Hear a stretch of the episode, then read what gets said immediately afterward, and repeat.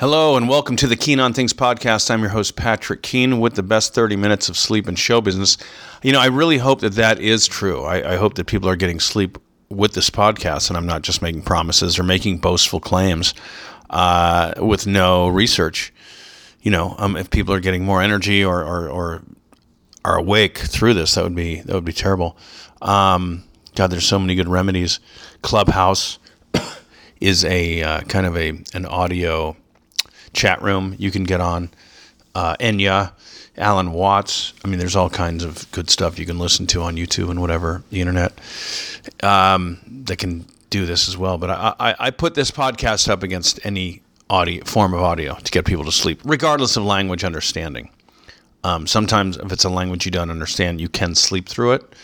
You know, uh, I find, you know, I, I could when I lived in Japan, I could fall asleep to Japanese television or in Korea, Korean television, because you just don't know what you're listening to um, necessarily, and you start to figure it out. Not in Korea, but in Japan, I started to figure it out. But uh, when you can understand it, it's it's um, it's a little tougher because you're you you sink in, right? But not with this podcast. This podcast, even if you speak the same language, it'll still make you sleepy. Um, guys, brought to you by ScriptPipeline.com. ScriptPipeline.com. Um, mail in your idea, right? Doesn't need to be a full screenplay. It can be a proof of concept. It can be a treatment, any kind of write up, a one sheet, um, you know, a show idea, a series idea, television, film, any any kind of art. Just get on scriptpipeline.com and check out where you can uh, get involved. Let them do the work for you. Let them be the conduit to um, show business, if that's still a thing. I mean, it's still a thing, of course, but it's definitely not monopolized by Hollywood like it was for so long. Let Script Pipeline be your broker. God, man, uh, again, you know, I know I say this every time, but if they were around when I was living in Asia, teaching and working very few hours a week and loving my life, I never would have had to enter this business and get into stand up comedy. Uh, I could have done it kind of f- from a distance. Um, so check it out, scriptpipeline.com. Live your dreams, but do it from home. Um, episode 112 guys. Is that is that right? I don't know. Is that right? Is that right? It seems like it's episode 113 let's take a look. Nope. Episode 112 uh, we'll call this one default existence because that's what we're kind of covering in the men's group and some of these books you read. I hope i'm not overdoing it on, on uh, self-help books and whatnot. I'm trying to parallel the self-help book every time with you know another book. Uh, i got a chris hedges book i'm reading along with it. Um, because you don't want just like overwhelm over to be overwhelmed in the flood of self-help stuff because your body can only process so quickly it's so much time. Right now the uh, the buccaneers are about to lose to the cowboys. Tom brady's never lost to dallas. He's about to lose at home. This is the second straight year the bucks have lost in a playoff game at home. It's 31-6 dallas has missed four pats i don't know you can't miss four pats and go and win the super bowl. So they'll win tonight, but I don't think they'll get past the next round or at least the NFC title game. Anyway, it's good to see them wearing their blues. I do like the blue jerseys. I'd like to see the, the jerseys that they wore in the 70s. Those blues come back. Eh, uh, what's Tom Brady going to do? Should I make that the podcast? So, episode uh, default existence. I have family in town, my sister and her son, and it was just thrilling. Hockey tournament, Jackson Hole, Wyoming, playing at Irvine Ice Park uh, the last four days. So it was great. They were here five nights. They leave tomorrow morning. Uh, I got to tell you, man, my nephew, 12, great, great dropped pick, dude. That could have been huge. My nephew is 12, 12 and a half. Uh, little man sprayed so much of my cologne. I have two really nice bottles of cologne from the cruise ships. He smelled. He spelled. He he um he sprayed one of them on so bad, like on. I'm not kidding. Friday, and it smelled the apartment up the entire weekend. Like I didn't even need to put any on. I could just walk into my bathroom and walk back out, and I uh, had the fragrance with me. Uh, kind of cute, kind of hilarious, whatever. He's great, little shyster. Uh, I got a good picture with him and the guys tonight uh, after their last game. They came in second. They came in second. It was a good time. Um, they lost, I think, five to three. It was a tight game. Hockey man maybe soccer's the same. Excuse me. Hockey can be like tied, and then all of a sudden, three goals later in a minute. Like what happens? You get a goal, and then you know you panic and you abandon your defense, and you give up another goal because someone was trying too hard and they got in the penalty, and then you're down a player, and then you have to go empty net, and then you're down three, and then it's like what? And they battled back, but uh, they lost to a really good team out of Ogden. Um, and I think five to three was the final. It was pretty tight. It, they were down. Was it? They were down maybe four to one early, and they had to battle back, battle back, battle back. But then they went empty net and gave up a late goal. Anyway, um, man, he's a little detective too. Just constant questions about my life and lifestyle. You know, he's 12. He's in a in a household there in Jackson Hole. For a kid growing up in a traditional household, as I did, uh, it was always a trip meeting that uncle or aunt for us. You know, you, you met an aunt or an uncle who kind of lived alone, who didn't get married. Maybe they were married once, but no kids, divorced, whatever. And it was a trip to see a, an adult live on their own and kind of be quiet and not be big and loud and you know fill their lives with so much clutter. It was just kind of nice. For like, I had an uncle Tim who's just a few years older than the rest of us siblings. He lives down in San Diego. He's like five years older than me, so he was a kid as we, when we were kids. Uh, married, no kids, but um, our grandpa Ray, my mom's dad, had a cousin, not not quite a sister, but it was this cousin in Chicago, and it was this high class single lady. So in the '80s, we visited her in like '84, and she lived alone in a high rise in Chicago, right along the river, and just loved it. And she was just bebopping with energy and conversation and charm, and she lived in like in the, in one of those high those high buildings, like way up there, in like an apartment condo. And her place was so well kept, well kept, just well kept, and like you know, there was the right amount of pictures. It wasn't just clutter with dog hair and blankets and just crap, you know. um, and we went and visited her once, and she was so sophisticated. It's just a svelte woman, you know, who she took care of herself, and we're like, who's this woman that like, you know, she's not in a hoodie sweatshirt with grandma shoes. She's like she takes care of business. And she was probably, I don't know, man, 74 in 1984, maybe. Uh, she lived in the city. She was up to date on current events, social, charming, all that. When my grandpa died uh, a couple years after that, that would have been 87, I think, so about three years later, she came to Toledo for a funeral, for the funeral. And she didn't need to borrow a couch or a bed or sleep, you know, she didn't need to cheapskate. She stayed in like a hotel downtown and then would just drive kind of into the um away from downtown into town, I guess. Uh, you know, when you have the memorial, all these services, all these gatherings, and it just blew everybody's mind in Toledo. And I loved it. It was just like she doesn't need to stay on someone's couch or guest room or any of that. She's just like, no, no, I'm self sufficient. In her mid seventies, man, and she had all these stories about my grandpa and stuff like that. So I don't know. Maybe that's what Cooper had with me. Doubt it. Um, but it is good to see those different ways of life you know, not everything is is is the same. It's good to, to, for the little minds to to wander and just imagine. Um, what is this? Get out ahead of things, so I'm not talking. Not on a ship. Oh, okay. Ex- I just have the word exercise written here. Yeah, and at, appropriately, there's nothing after it. Just like there hasn't been any exercise since I got back from the ship a week and a half ago. It's been a week and a half. That's it. That's crazy, man. It feels like years ago, but um, I have it. I've, I have it written here. Get out ahead of things, so I'm not on a ship. So my schedule, my life, I, I've got to get more in charge of the comedy and writing and booking and, and just finding a, a, group, a following. I, I don't know, man. I the ship get, like so I'm not on a ship talking to a full audience to complete silence, man. I'm on these ships talking to crowds and it's so much work and i'm like is this am i speaking a foreign language man? This stuff was written for you people to laugh at like timing pacing and then a punchline. Timing pacing and a punchline. Like you know we were raised on the same formula of comedy you dipshits. Like come on this is on a platter for you fuckheads to laugh at you know? So um, i mean i've spoken at funerals that's better than some of the crowds. Um, you know, at the same time, I don't want to be another comic chasing the same nickel. So how good at this do I want to get? Um, what do three comedy specials get? Yeah, okay. So they, like you see all these comics with three or four comedy specials. Nobody's watching them. Some you do, right? some. I mean, Seinfeld's got two albums, right? Um, some of these other guys have one, two, three. Do you want to be on a show buried on a network that nobody watches? You know, so there's there's like, what's the motivation, right? Work, I guess. Um, and sometimes these things are necessary to build up to other things. I saw that they're redoing Night Court, they're redoing Magnum PI. It's it's so embarrassing. it's so embarrassing, Hollywood.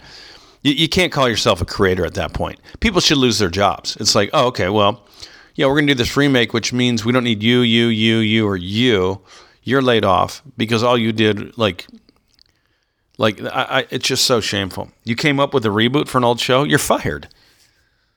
You're fired. Like we'll just run reruns. Comedy Central's running reruns of Seinfeld and The Office. And it's like, okay, well, that should clear up some space for you guys. Why isn't there just a network that does Seinfeld or The Office or or whatever? I always thought Comedy Central should have bought or have like, here's Comedy Central Plus or whatever, and it's just stand up around the clock, and you can flip to it, and it's you know it's an alternative channel. Canada has that and it's an alternative channel. And then you could see whatever the young hip comics are talking about, which is nothing.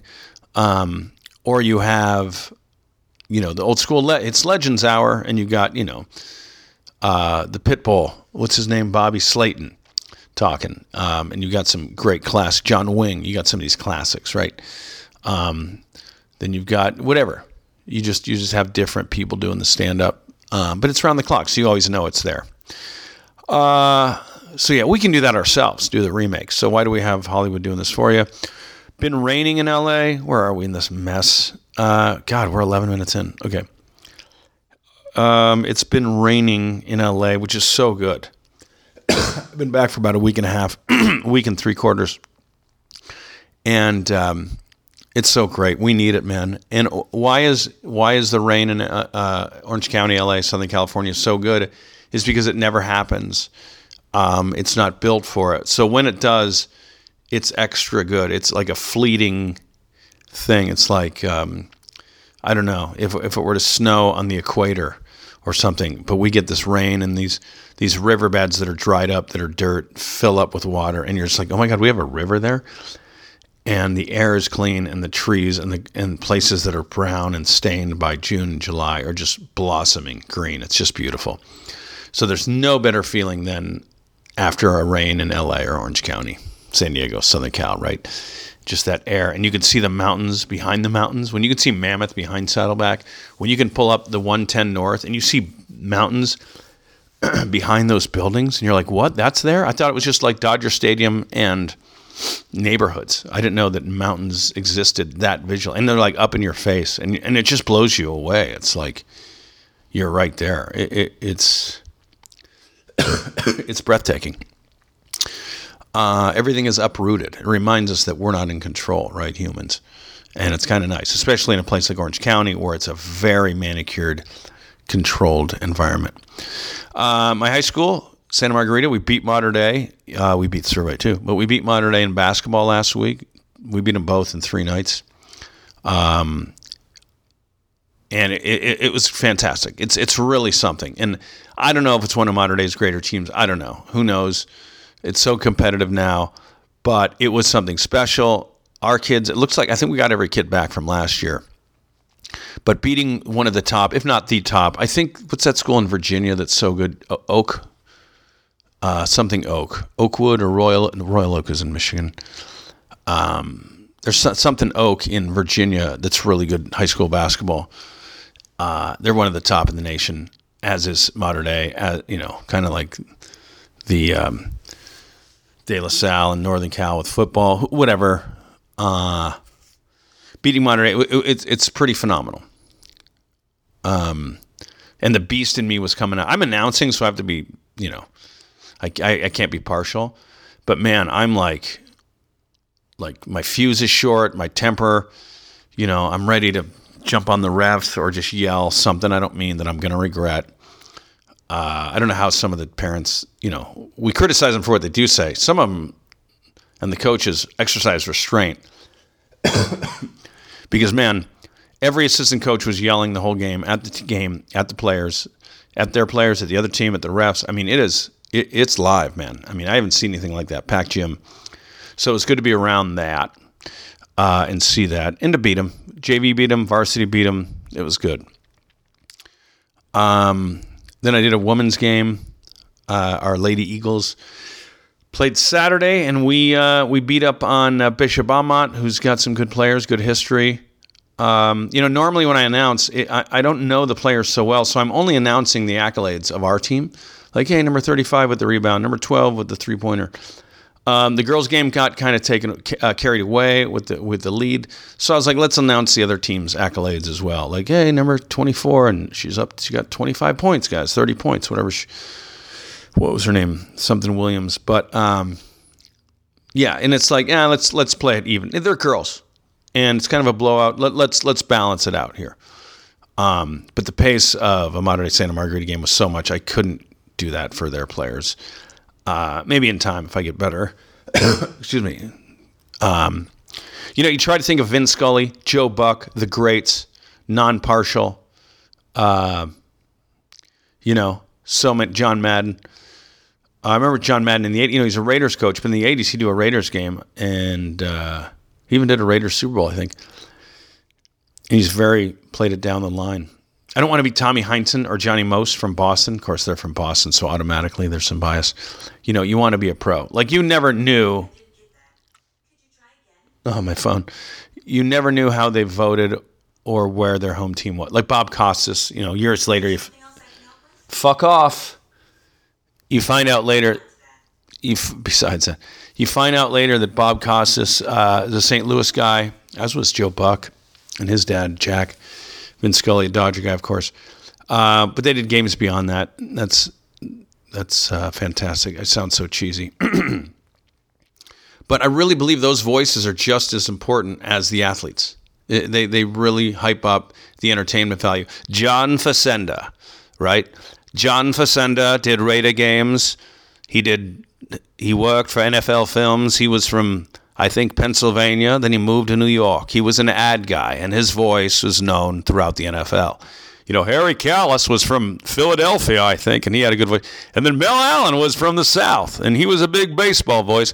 And they're just as uh, indelible uh, as the games you know, they're not just pandering to the listener or the athlete. Pat Summerall, John Madden. Okay. Also, I don't know why I've written here. Joe Gibbs is very underrated as a head coach. Three titles in less than a decade, guys, with three different quarterbacks. Okay. Soft spoken. We don't talk enough about him. He also excelled in NASCAR. Hall of Famer. All right. Um, watching some of these playoffs, man, and it made me think of this is a football podcast, I guess. I'd like to see the Bucks score again here. But watching some of these playoff games, and it makes me think of how um, somebody has to lead a group or a company uh, or whatever, some kind of team. You know, not only do you send the other team a message, but sometimes you have to send your own team a message by going for it on fourth down. I know Belichick does that, Jimmy Johnson. You have to send it to like, hey, I know it's fourth and four in our own territory, but we're going for it. And your team's like, what are you crazy? But it's like, hey, I'm sending you a message. We're here to we're here to win this game, and we're here to not be passive. And I'm going to put it on you, or I'm going to put it on the defense. So it's kind of an interesting thing that you're sending your own team a message. I'm on your side, guys, but I also need to send you a message to know, you know, what we're about, big picture. Um, yeah.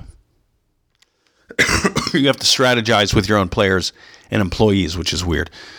Uh, I have here big uglies, offensive linemen, or big beauties. I like to call them the big beauties, right? I think it's big beauties. The big body creating opportunity for the entire team, just like a horse, a bull, a rhinoceros, letting bugs land on you and not even giving a shit because you're like, I'm the big guy, you're following me in.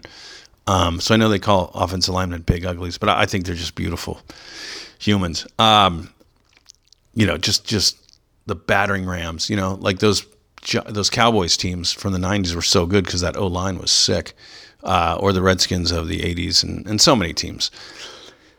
Um, yeah, welcome to the sports podcast. Okay, Night Court, Magnum PI. Yeah, just Hollywood embarrassment. Um, yeah, lay them off. Lay people off in development. If they're just going to play reruns, lay them off. Keep the money. Give it to homeless. Okay, one of the things we're discussing in the men's group that I've been in on Saturday mornings, we're two thirds of the way through. I'm still coughing after three weeks. Okay. One of the things we're discussing in this men's group that I do um, is def- about default existence, right? Where you're just at the beck and call of the universe. You've lived your life and you're just kind of responding where you have to. You're showing up to work, a job that was assigned to you out of a college that you necessarily didn't choose. To a large extent, we ultimately are at the mercy of the universe. But within our power, um, what are you doing? What am I doing to control your own destiny? Because there's things within your power that you can control. Because uh, there are so many people, most of them Catholics from the Midwest, that just get that job out of high school or college, cling to it, cling to the paycheck, nothing else. Have the kids because it's just expected of you I think Tampa just got an onside kick, uh, which would be cool. Please do it just to just to make it a little more interesting. Yeah, they got it. Um, you know what I mean? So that default existence. Uh, so many people get that job, and then they get the wife and the kid, and it's like you can't afford any of this. You're just doing this out of you're in you're in like automatic mode. Uh, think outside the box. You know, they're not going to job search. They're not going to look for a raise or a promotion. Eventually, maybe kind of, but for the most part, not. You're just kind of going through your default existence. Um, so just trying to get away from the default existence is is huge. It's what I did, I think, in my 20s. Um, and you can enter that default mode. You can do it in the sexy world of show business, not working on your craft, just waiting for the phone to ring, getting 10 minutes of stand up and then just sitting on that for 20 years, doing local shows, not really going on the road, not trying to develop an act, not writing. Uh, if you're a musician, not practicing your instrument, not rehearsing lines in acting classes, LA is filled with it. LA is filled with just as many people as the factories and the cubicles of the Midwest are. Um, you know, so many of, of them are my friends in LA that just, they've got like, oh, I've got my 10 to 12 to 20 minutes. I'll go on the road here and there. Then I'll do my commercial auditions and I'll do bit parts, but I'm still going to be just as much a deadbeat as so many people are. Uh, just getting by, doing enough. Um, a lot of comics in LA are there for the showbiz part and not the stand-up comedy part. And I even I wonder too if I'm guilty of that, probably to some extent. I went to LA because it was an hour from where I grew up. I wasn't necessarily going because it's like, oh, here's the place to be a star. It was like, here's the city to go do stand up in. If LA were an hour away from where I grew up and New York were an hour away from where I grew up, I would have picked New York. It's a better spot for stand up and everything, uh, except the weather, which the weather's beautiful too, except for the three months, right? Uh, anyway, it's all about living an active existence, right? Vigilant. Um, don't put a ceiling on your excitement or, or your spirituality. Don't leave all your enthusiasm for your toy car collection, your little train set, your boat, your men's group. Spread that shit around. I was on. Uh, I was on my way to that. Oh, okay. Well, I had my sales job in Oakland, and I was on my way to that kind of default existence. Uh, I was there a year and a half, but and it gave me time to see what else was out there in the world, what I wanted to do, to adjust away from college life.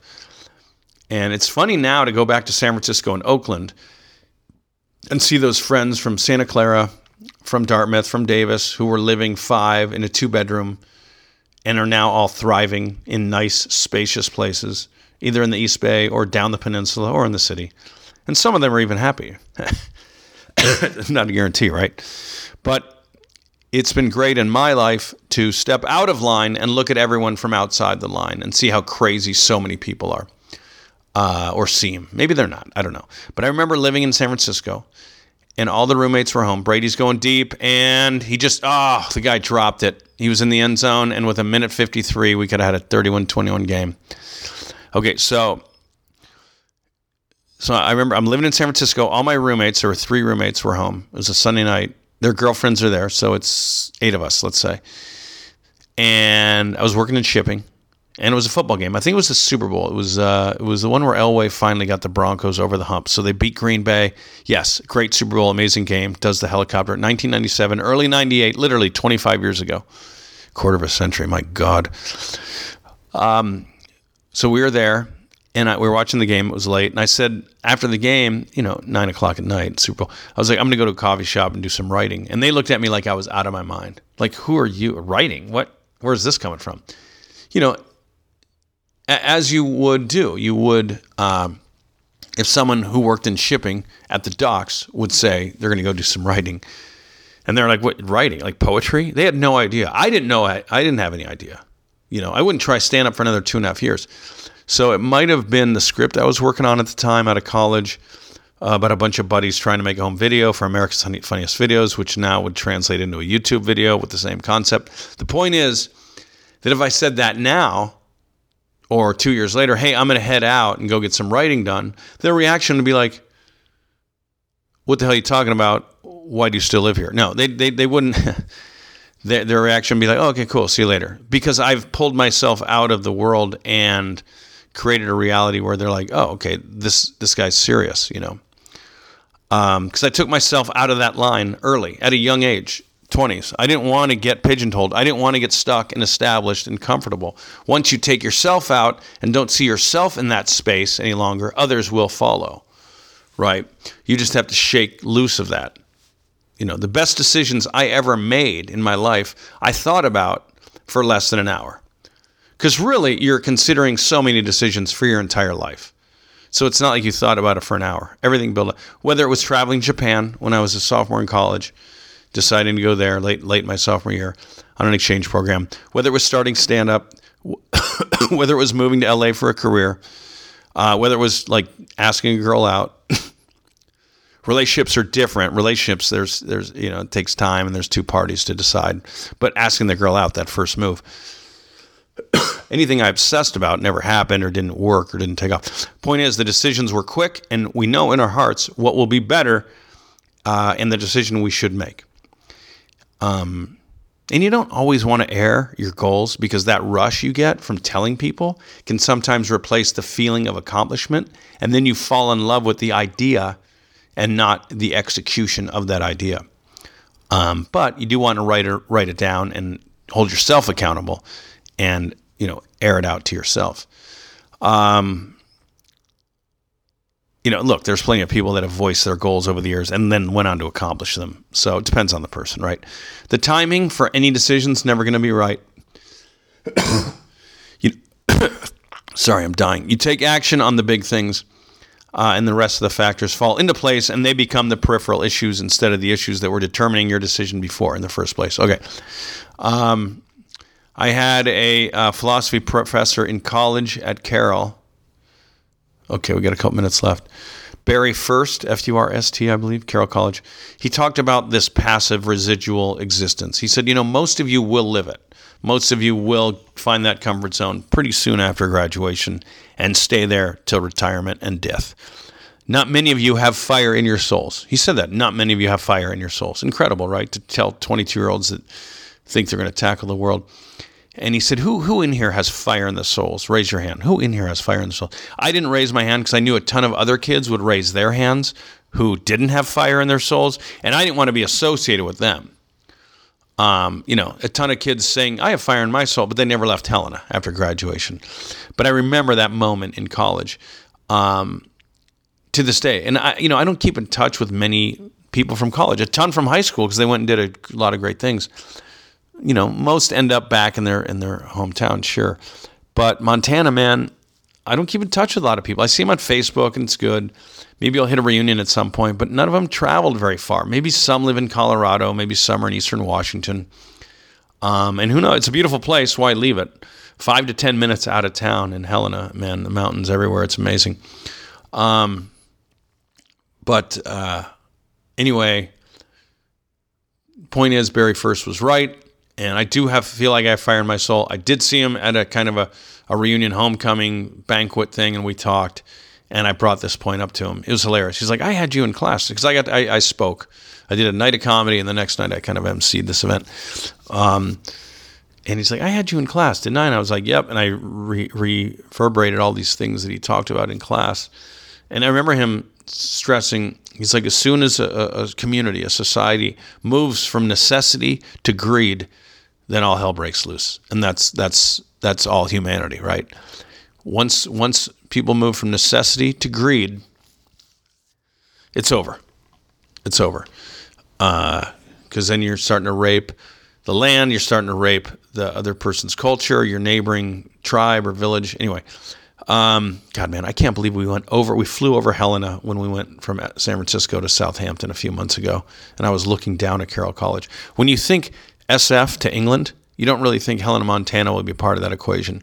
Space flight is absolutely insane to me. Still makes no sense. I'd be terrible in a cockpit. They'd be like, "Man, we really need to get over the dis- dis- disbelief that we can move uh, at this speed in the air."